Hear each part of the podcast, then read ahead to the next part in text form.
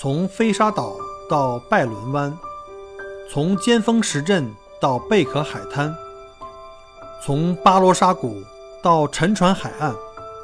请跟随麦克郭一起，让我带你走入精彩的澳大利亚。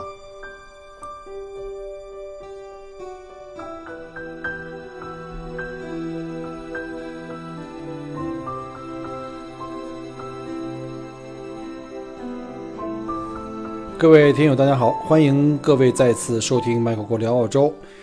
今天是二零一九年的五月二十七日啊，现在呢是晚上十点零九分啊。今天完成了一天的工作，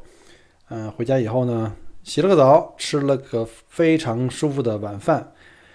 然后呢，想赶紧给各位赶几期节目，因为六月底呢，我要去，哎，这说来话长啊。呃，本来计划呢是跟全家一起呢去这个印尼的巴厘岛去度假。啊，其实很多人会问了，你在澳洲生活，这个你们号称是最大的岛国，有这么多的海岸线，这么多的小岛，这么多的沙滩和这大海可以玩，为什么跑到印尼的巴厘岛去？啊，那个地方的海滩特别一般啊，确实是哈，人都说是印尼的，就是主要是一流的酒店，二流的服务，三流的沙滩。可是没办法呀，旅行这个事情是这样，就是。是一帮在自己家里待腻了的人，跑到别人待的待腻的地方去旅行啊！不好意思啊，呃，吃的太饱了，然后这个吃的太饱容易这个录节目容易打嗝啊，这个是我最最不喜欢的。但是没办法，回来太晚了，刚刚吃完饭。俗话说叫饱吹饿唱哈，所以一般录节目我都会希望就是。吃完饭时间久一点，在下顿饭以前，这时候你不会容易经常就打嗝哈，这样的话让这个听友听起来多么的尴尬哈，非常尴尬。好了，说到吃呢，那今天就谈一下我们今天这一期节目的话题。那今天我们讲点什么呢？我们知道这个 Michael 一家都是吃货哈，因为这个太爱吃了。来澳洲的这八年啊，这个体重增加的非常的迅猛啊。如果我们这个经济要是像我的体重这么增长的话呢，基本上是是保八是没问题的哈。好了，废话少说，我们就正式进入今天的话题。很多来到澳洲旅游的朋友们呢，会发现当地这帮老外啊，不管吃什么菜，从早餐到中餐到晚餐，都跟一道菜呢，就是跟一种食材呢，就是非常非常的这个紧密哈。每道菜都会有，就每就是每一顿饭都会有，那就是著名的芝士哈。嗯，我们在超市里面去逛一下，也发现，在澳大利亚各个大型的超市啊，包括像我们本土两家这个最大的超市，像 w o r s 啊，我们叫乌利，还有像 c o s 都会看到专门卖这个奶酪的区域，那个阵仗非常的足，经常是一大片，这柜台一片连一片啊，琳琅满目，圆的、方的、三角的、片儿的、丝儿的、块儿的、软的、硬的，放筐里的、带汤的、泡水的，这像不像有点那个满汉全席的意思哈？好，我这舌头有点打卷了，一说吃的容易咽口水。虽然刚刚才吃完饭，这一说吃的，真没出息，这个开始咽口水了。OK，反正总而言之呢，是各种各样的知识啊，只有你没想到的哈。嗯，基本上有很多你根本就没见过。呃，有而且有很多这知识啊，你可能看过很多遍，但他不是你不认识他，可能他都认识你了，你还不认识他，你也不知道这东西怎么吃。其实我们在国内，一般中国人我们是很少吃芝士的。我们在国内呢，除了在那种什么，呃，我记得像什么詹妮路啊，什么这种专门卖舶来品的这种超市，可以看到这个外国进口的这种各种这种芝士啊，芝士就是奶酪哈，也叫干酪。我们下面哈，因为我这稿写的时候就随心所欲，一会儿就写 cheese，一会儿就写奶酪，一会儿写干酪。啊，一会儿写芝士，这都是同一件事儿啊，同一件事儿，所以先统一一下口径。而我们中国人在国内那个超市里看见最常见的呀，就是那种被呃机器削成了薄片状的那种方形芝士。为什么削成薄片呢？就比较方便，我们买回去啊，就夹着面包啊、蔬菜啊、沙拉啊就可以吃了啊。呃，我们来澳洲的头一两年啊，几乎也都是跟在中国一样，我们都是比较保守，就是买那些我们。常见的啊，这个喜闻乐见的，我们经常吃的，因为各种各样长得不一样，我们也不敢试，觉得万一不好吃呢，啊，就是比较安全的一个打法。呃，去超市也在跟国内一样，就买我们都是比较容易做三明治的，因为孩子上学，像我们家俊俊上学呢，都是呃带三明治。这样的话，你用那种做好的一片儿一片儿切好的，有那种是一盒，比如说切了二三十片那种，打开可能两天就吃完了。或者是说那种它每一片儿或者每两片儿呢，都是有一个独立塑料包、塑料袋包装的。这种的话比较适合你第二天做个便当啊，或做个三明治带走，非常方便。或者你还没吃午饭，直接进超市买个面包，买两芝士，买点沙拉就可以吃了。这这帮老外的午饭都很简单哈。那后来呢，因为 Michael 本人就开始做这个旅行地接的业务，然后要经常带着客人去这个澳洲各地去旅行，在景点去漫游啊，甚至是在这个景点的这个。景区的餐厅带客人去点餐，也见到过很多这种各种不同的 cheese，呃，甚至呢，我们在墨尔本这个著名的红酒产区啊，这葡萄酒产区叫亚拉河谷啊，我们经常去带团去。那在这个品酒过程中呢，如果是比较讲究的那些大的酒庄呢，尤其我们给那个 VIP 客人专门点了这个。就是这个 VIP 的品酒会哈，那酒会的时候，这时候酒庄呢就会给客人提供一个叫 cheese platter 的一个叫奶酪拼盘，专门跟你在品尝各种红酒的时候的一个佐餐的小吃，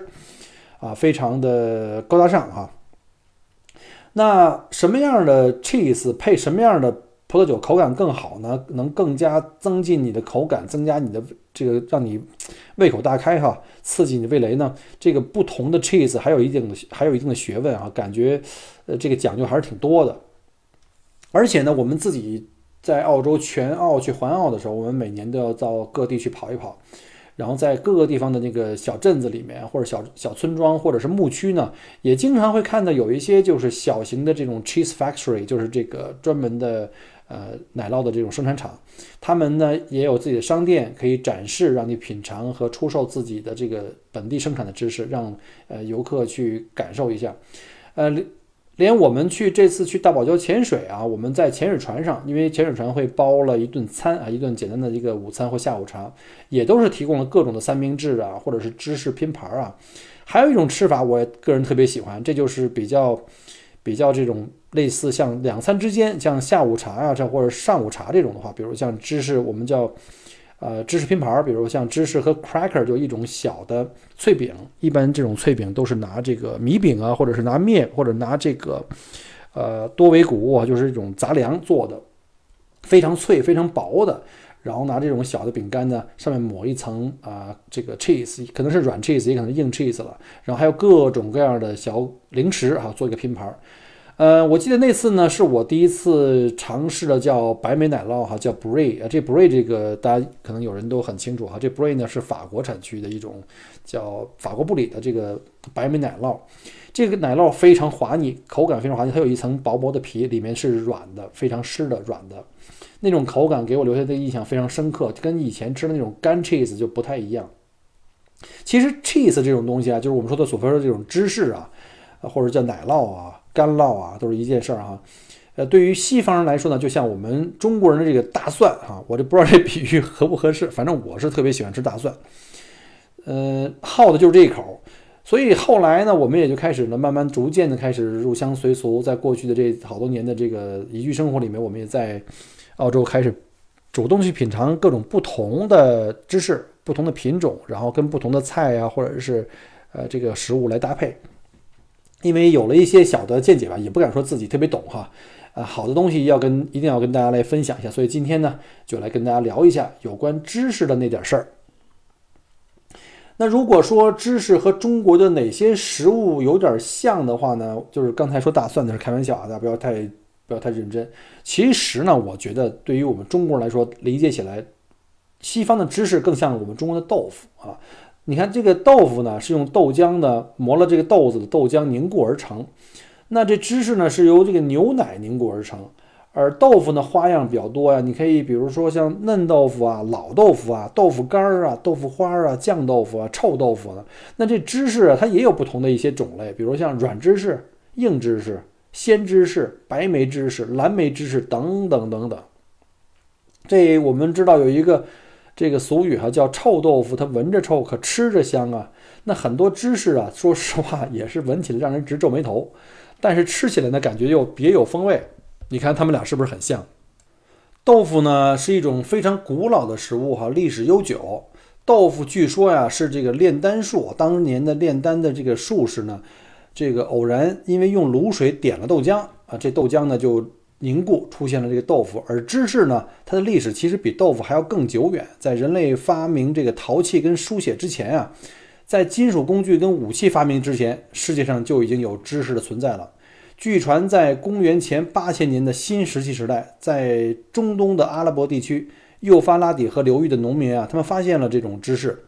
由于当时农业的兴起呢，产生了驯化的绵羊和山羊。石器时代的农民从他们身上呢，就获取了这个这个羊奶啊。那个时代因为那个时候又没有冰箱，那挤出来的新鲜的羊奶呢，在温暖的环境中放置几个小时，那就会变酸。我们知道啊，这是变质了嘛，就是有这个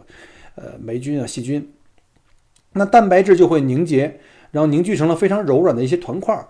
啊。大家注意到了这种神奇的转变。他们就倒掉了吸出来的那些液体，所以我们这个牛奶啊变成这个这个乳酪以后啊，吸收了一些液体，其实就是乳清啊。把这液体倒了以后呢，就剩下了这个淡黄色的这个圆形的团块，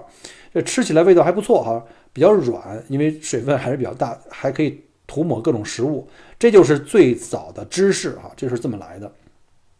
后来呢，人们发现用羊的胃做成这个囊袋来盛放牛奶，就会得到这个奶酪。啊，为什么这会这样呢？因为这个动物的胃里啊，里面含有了这个凝乳酶，这种凝乳酶可以促进奶的凝固，所以很容易就会变成这个奶酪了。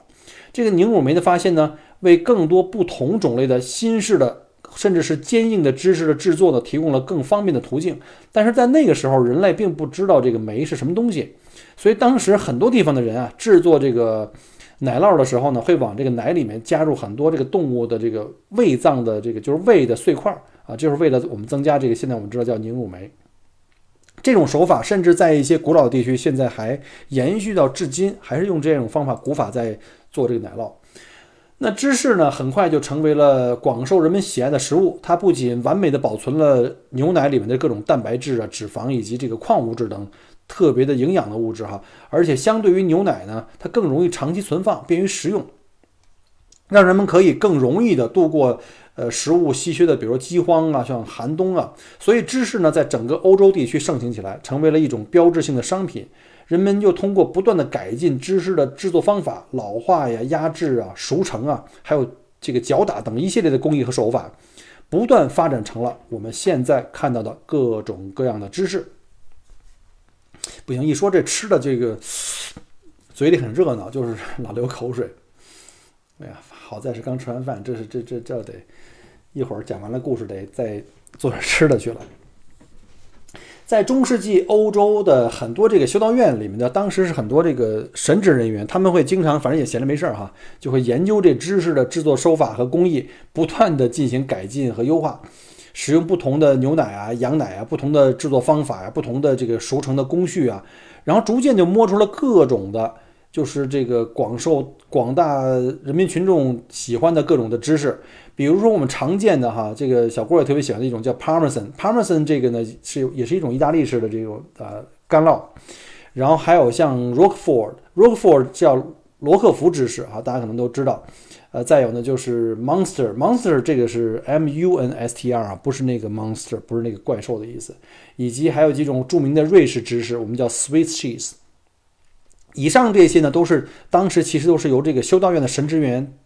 通过不同的反复的这个精炼并完善，得到了这些成熟的产品。欧洲人果然是爱搞研究哈，就是连吃都是有富有这种研究呃研究的这个精神。我们中国人其实在这方面也很像。那在阿尔卑斯的这个 Swiss cheese 的制作呢尤为成功，呃，到现在 Swiss cheese 也是非常受欢迎的品种。大家原来听过我的节目哈，知道我在刚来澳洲的时候啊，当时我做幺六三。呃，投资移民的时候呢，当时我第一个投资的这个生意呢，就是一个 Subway 的 franchisee，就是一个连锁店。当时我们店里呢就有这个各种的芝士可以给客人做三明治的这个佐餐哈。然后呢，当时就有一款就是 Swiss cheese，叫 Naturally 呃 produced Swiss cheese，非常好吃，非常干，上面有各种小孔洞。呃，就是我们在那个动画片里哈，猫和老鼠经常看到那种，就是那种呃老鼠经常偷的那种 cheese，上面这个。做成那种一角的 cheese，上面有好多那个孔啊、洞啊，那就是 Swiss cheese 的原型。呃，说实话，我本人也很喜欢吃，因为它的味道相对比较浓，而且比较干。嗯，在十四纪、十四世纪的时候啊，就是因为这种知识，甚至还引发了战争啊。因为这个战争双方都是想通过垄断这种美味的芝士的制作及贸易权利。呃，中国就有一句话叫这个“红颜祸水”啊，所以你看人家是一怒冲冠为芝士啊，这多别致啊！又能卖钱，还能自己吃个够，所谓这个 极致吃货才干得出来啊！这为了吃，这人为财死，鸟为食亡嘛。那到了今天啊，现在呢，全世界每年大概生产约两百二十亿千克，就二两百二十亿公斤的芝士。种类呢更是不胜枚举，呃，因为在制作奶酪过程中所选择的这个奶源不同，比如像牛奶啊，还有像羊奶啊，还有像水牛奶啊，甚至牦牛奶，那凝乳的方法也不同，比如说有的用的是这个凝乳酶啊，有的甚至就是直接用古法用柠檬汁啊，再有的还有用食醋。再有的可能用这个酸奶做引子，就是目的就让它去进行这个腐败的这个过程。另外呢，就是还有含水，就排水的这个程度，它的排水多还是少呢？我们分为软芝士。那软芝士我们顾名思义哈，就是含水比较多。那硬芝士呢，那就是含水比较少。像刚才我讲的那个 Swiss cheese 就属于硬芝士。那另外呢，还有接入不同的这个菌种，用哪种菌来让它去这个变质发霉哈，就是这个。来生产这个芝士，那其中分为白霉的，还有这个楼地青霉的，还有这个丙酸菌的，甚至呢还有根据这个加盐的多少啊、熟成的多少、储藏的地方啊、包装的方法不同等等等等，非常复杂。这个这个是一个可以说是一个，呃，是一个门类的一个教科书了，可以做成这个各种一系列的因素啊，就影响着产品最终的风味儿跟这个分类。可能一丁点儿的差别就会导致这个风味上的不同啊，所以呢，芝士呢种类到现在为止，我们知道是为什么可以让我们真的可以做到这个眼花缭乱啊，多种多样。那对于芝士呢，我不敢说我有多懂，只是说这两年因为吃货嘛，你总得要去尝试嘛。所以呢，我也就是胆儿大，呃，见什么没吃过就去试一下，好吃不好吃的可以尝一下，然后呢，慢慢慢慢的就摸到了一些啊自己喜欢的芝士和相对应这些芝士如何去吃，跟什么餐来配啊，有一点点小的心得吧。比如说像我呢，就一土生土长的北京人啊，当然可能北京人听我的口音并不北京了，因为从小生产生长在这个燕山石化。你要是让我一北京人聊聊这什么烧饼、油条、酱肘子，那我说实话可能聊得更更透彻一点。这知识咱只能说一点那个皮毛啊，大家就凑合着听。我就给大家的建议呢，就是鼓励您多去尝试，就跟喝红酒似的。毕竟你每个人的口味不一样，喜欢东西就不同啊，没有说一定这个是好吃，那个就不好吃。那既然它能生产出来，就一定有人喜欢啊。所以呢，这口味在口味在我们家也都是分这个不同的这个走向。比如像我们家这个陆老师啊，他呢比较喜欢这口味清淡啊、柔和一点的芝士，像羊奶酪啊、blue cheese 这种比较浓重的，那就他就不太能接受了。那我呢正好相反。我是那个口味比较重一点儿，这个淡口味的，我觉得没什么没什么味儿，嚼如同嚼蜡啊。所以呢，我就是一般喜欢像什么像什么那种 China cheese 啊，什么 Tasty 啊，或者 Sweet cheese 这种常见的。所以呢，你看那个旅游景点的小镇里面那些 cheese factory 啊，它就是鼓励的游客啊可以去品尝，它每一种 cheese 都会有一些品尝的一些小包装啊，或者一些给你切好的小碎片。可以，你们去吃。我建议大家可以勇勇敢的去尝试一下，然后找到自己喜欢的，然后再买，好吧？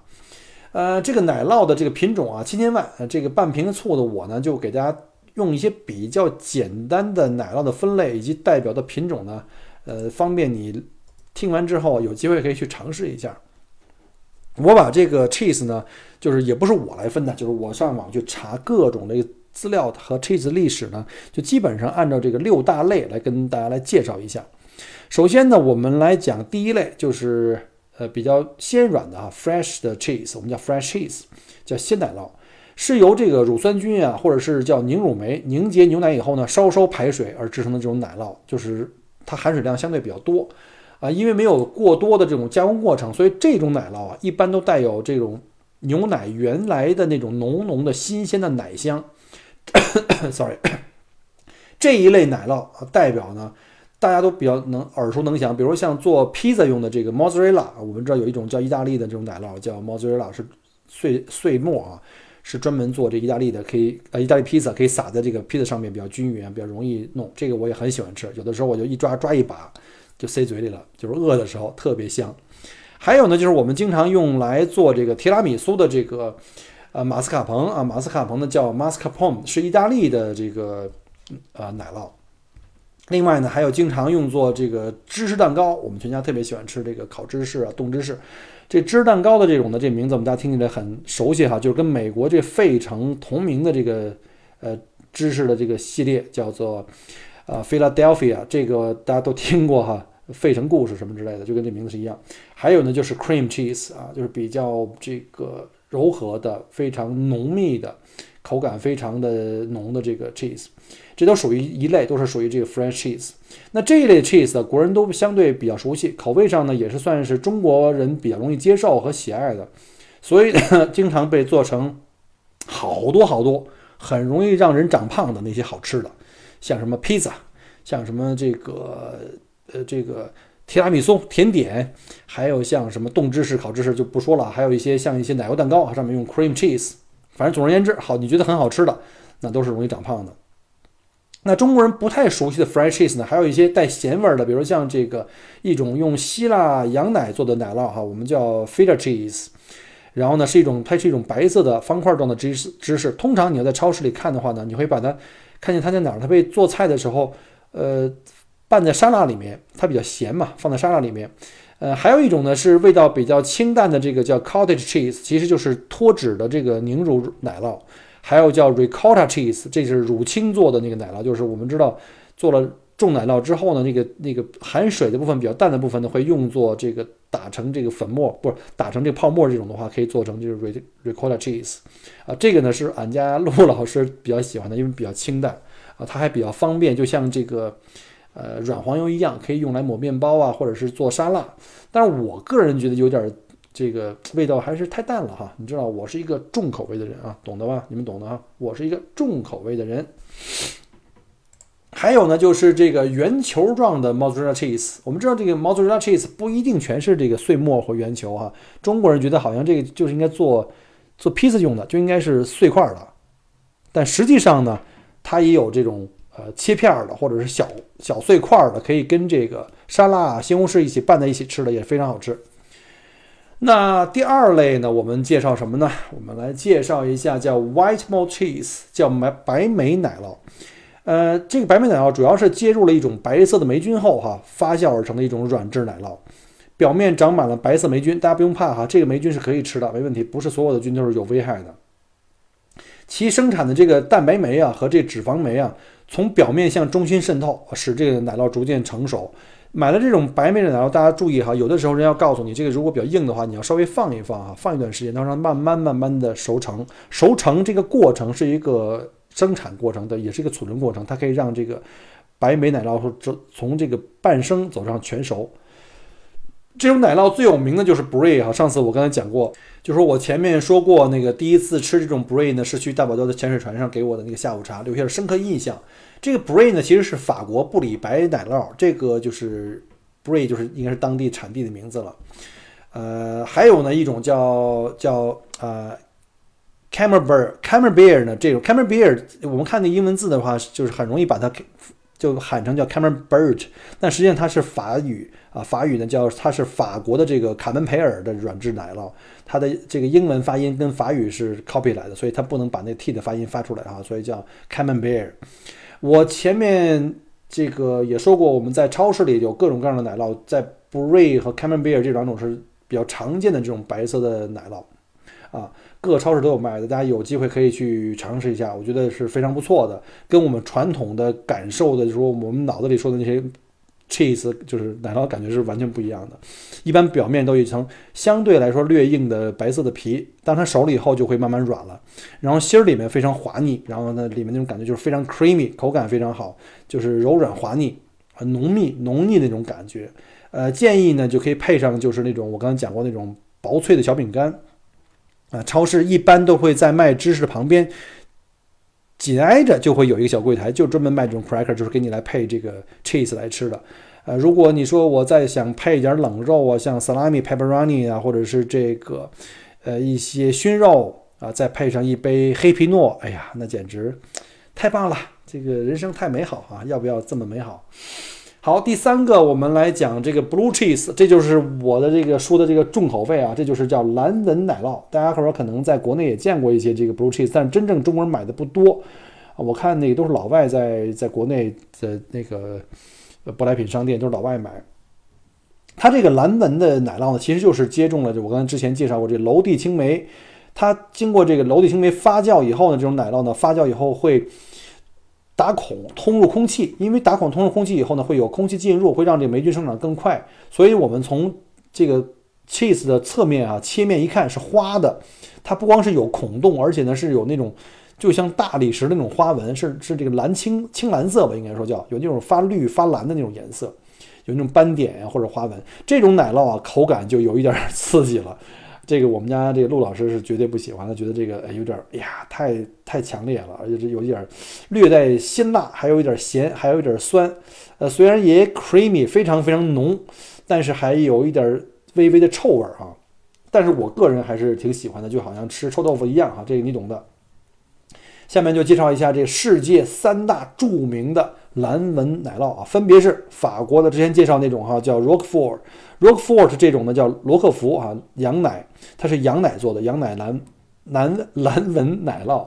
这个绕嘴，它是属于殿堂级的法国蓝纹奶酪，这是非常非常有名的啊。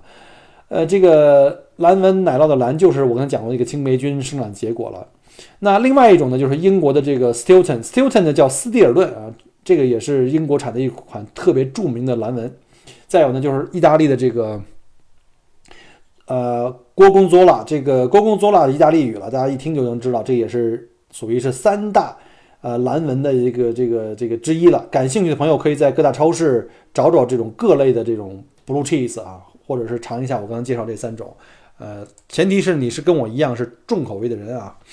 好，第四个我们讲一下叫 washed cheese，washed 的就是这个洗过的意思啊，就是叫洗皮奶酪。这种奶酪呢也叫臭奶酪。这个臭啊，比上面那个蓝纹更臭，这味儿就是离老远就能闻到了。在成熟的时候啊，它一般用盐水或者是用酒啊，将表皮再三的擦洗，用手来擦洗，以促进这个微生物的代谢，增进这种风味儿。表皮通常啊是呈这个橘黄或者甚至有一点红色。这种奶酪这个熟成啊，通常呢会产生一种略带刺鼻的味道，大家都理解吧？就是有点臭啊，就是臭奶酪。有些人一开始一般不习惯这种臭奶酪的味道，有点像中国的臭豆腐啊。这个比那个蓝纹的那个更加强烈。这这个还是那句话，就是闻着臭，它吃起来香啊。这个说实话，我虽然口味重，但是这种对我来说已经就有一点点困难了，接受起来比较困难。它而且也比较咸，所以大家可以尝试一下啊，尝试一下。然后第五种呢？这个发音不好发，这叫 s h e f r y s h e f r y cheese，其实它是叫法国山羊奶酪。这个法国人这个 r e 的音发成 h 的音，就是 h 的音，就是这种 s h e f r 发呵的音，我发不出来哈。大家你们谁发语好，可以教我，我这个舌头太直太硬。这种这个 s h e f r y 什么 cheese，呃，山羊这个奶酪呢，是大多呈这个圆柱圆圆柱状或者是塔形啊，这种的就不多描述了。没尝过哈，有机会我想去找找。然后呢，最后呢给介绍的就是叫 hard cheese，就是硬呃硬质的 cheese，这就是我最最喜欢的这个干酪，就是比较硬的这种含水量比较低的。因为这种奶酪在这个熟成的时候，一般在结块之后呢，要经过一些热处理，然后再打碎，之后呢就要尽力的挤干所有的水分，放入到模具中，至少要成熟一到两年啊！记住啊，一到两年，这是属于是陈年的 cheese 了啊。八二年的拉菲啊，这就就有点那意思，呃，水分含量就相对来说比那个之前第一个介绍的那个软 cheese 要就那个 fresh cheese 要非常非常少，所以它质地非常坚硬啊，非常坚硬。当然不对，不像石头那么硬了。就是我们常见的就是我们之前说的那种，呃，小郭经常买来，呃，做三明治那种，比如像 cheddar cheese 或者做沙拉用的这种叫高达 cheese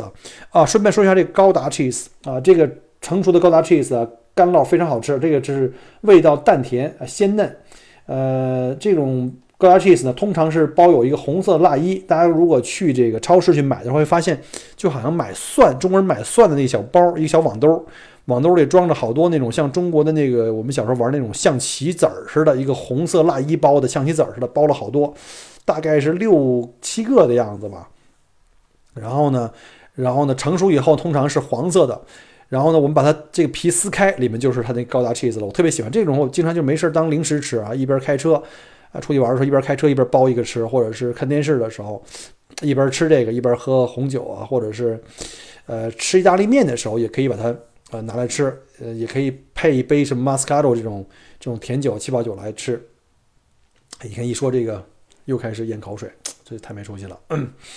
呃，另外有一种干 cheese 也是我特别喜欢的，就是。呃，大家知道这个吃意大利面的时候，我们经常会在意大利面端出来之前，会在上面撒一层啊，这种叫 Parmesan。其实基本上这种 Parmesan cheese 不是在超市里这个散摊卖的，是装一个盒子卖的，是封好的盒子，就好像盐罐一样，你可以往外撒啊。这是在这个吃这个意粉的时候可以浇在上面。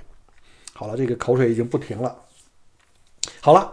这个前面我讲过了哈，我经常带客人呢去什么墨尔本著名的葡萄酒产区雅拉河谷去品酒，在一些比较讲究的酒庄呢，会提供这个知识品牌给大家去佐酒。那在澳洲呢，我们也会经常去朋友家做客，包括朋友来我们家开 party，我们一般也都会搞这种不是正餐了，可能会下午茶这种。那除了吃喝中国的这种茶点之外，我们有时候也会做英式茶点，或者是这种呃西式的这种这种呃 cheese platter。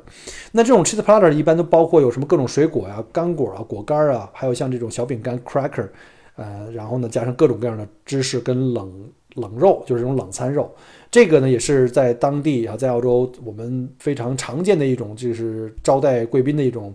呃，方法作为这个下酒的好搭配，一边聊天，一边喝茶，一边喝红酒，啊，这个芝士拼盘呢，配葡萄酒呢，就是跟北京啊，我们北京人吃这个早上吃这个豆浆配油条一样，这是天生的一对儿哈，天作之合啊。我们这个有一句特别文艺的话叫 soul mate，对吧？叫这个灵魂伴侣。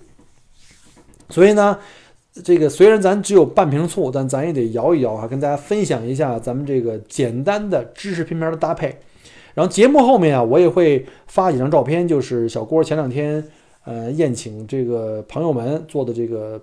这个知识拼盘，当然不是我做的啊，是咱家陆老师加上那个 Michael Junior，就是我们家俊俊一起合作的啊。我在外面在烧烤这个羊肉串。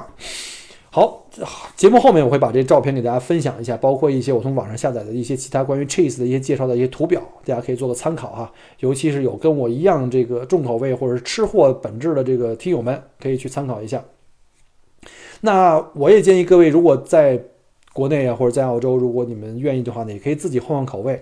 呃，尝试一下，就是接待客人的时候，咱也整一个知识拼盘，哎，提一下气啊，多上档次，对吧？我们那个。郭德纲老师经常说叫上档次，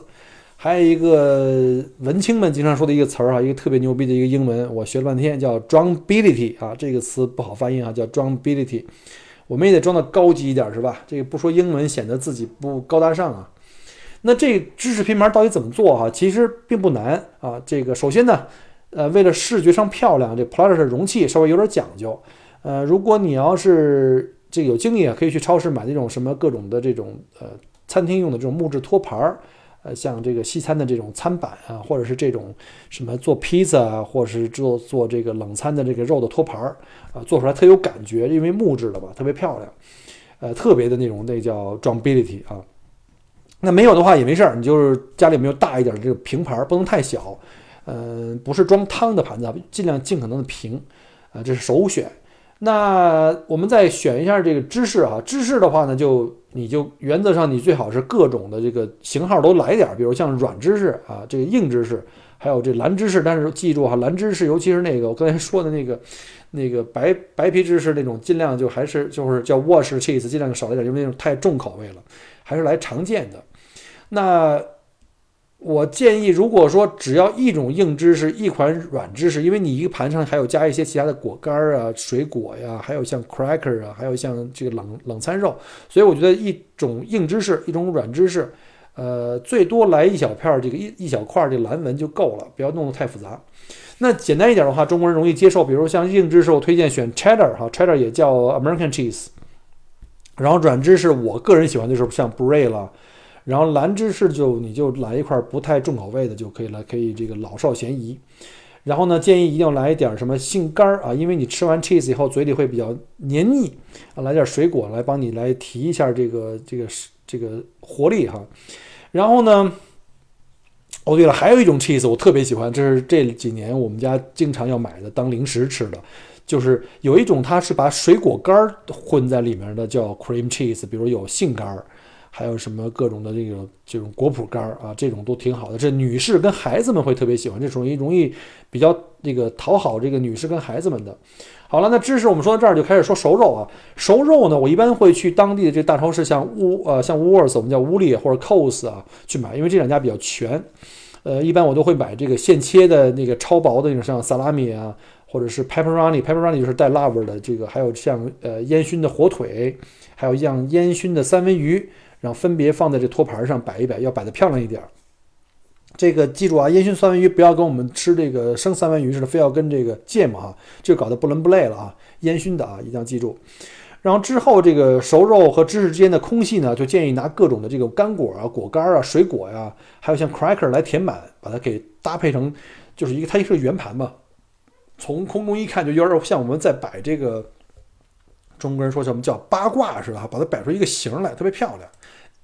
一般这个水果呢，我会选择这个像葡萄啊、草莓、蓝莓，当然要看应季的水果有什么了。那干果选择就非常多了，因为干果毕竟不用应季嘛，像什么花果呃这个无花果干啊，就是我特别喜欢的，特别澳洲的无花果干特别好吃，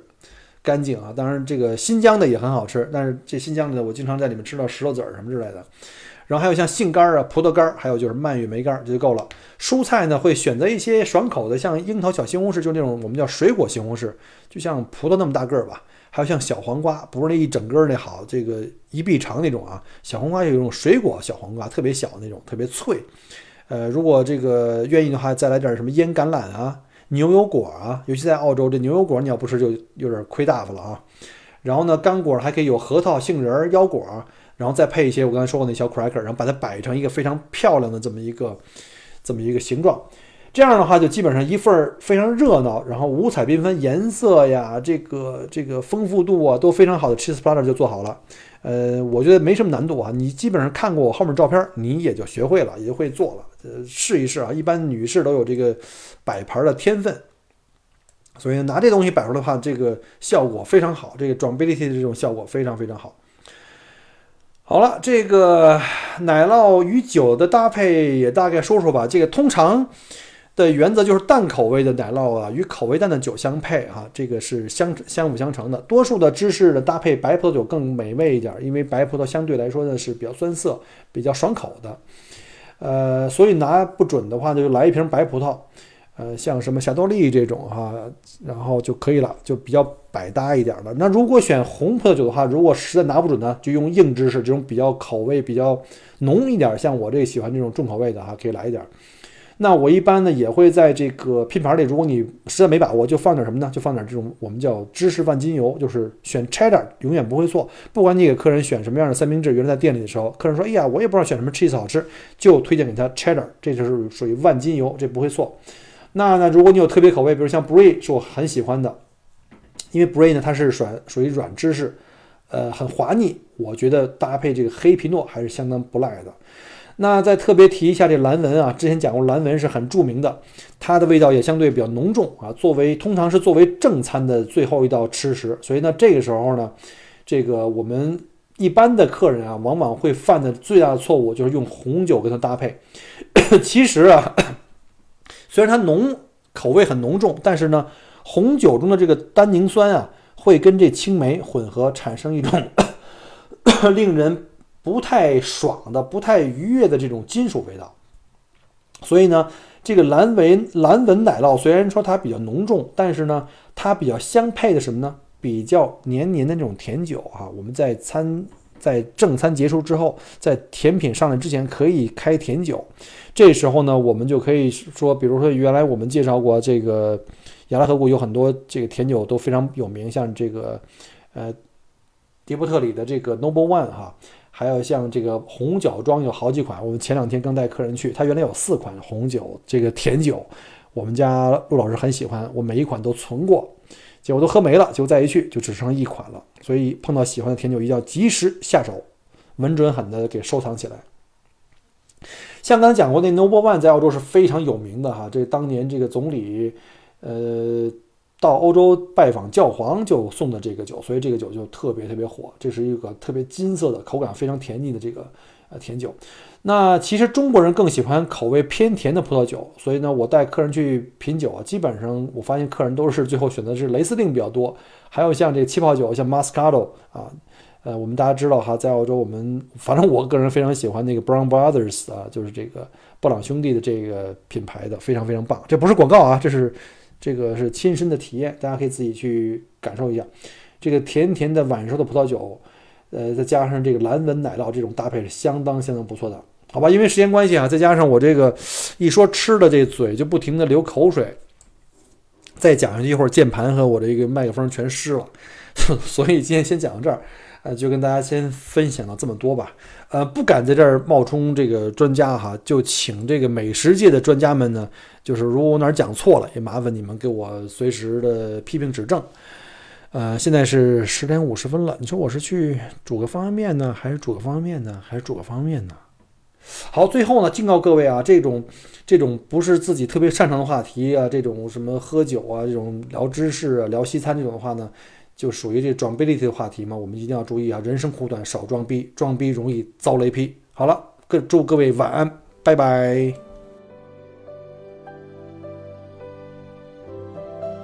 很荣幸您的收听和关注。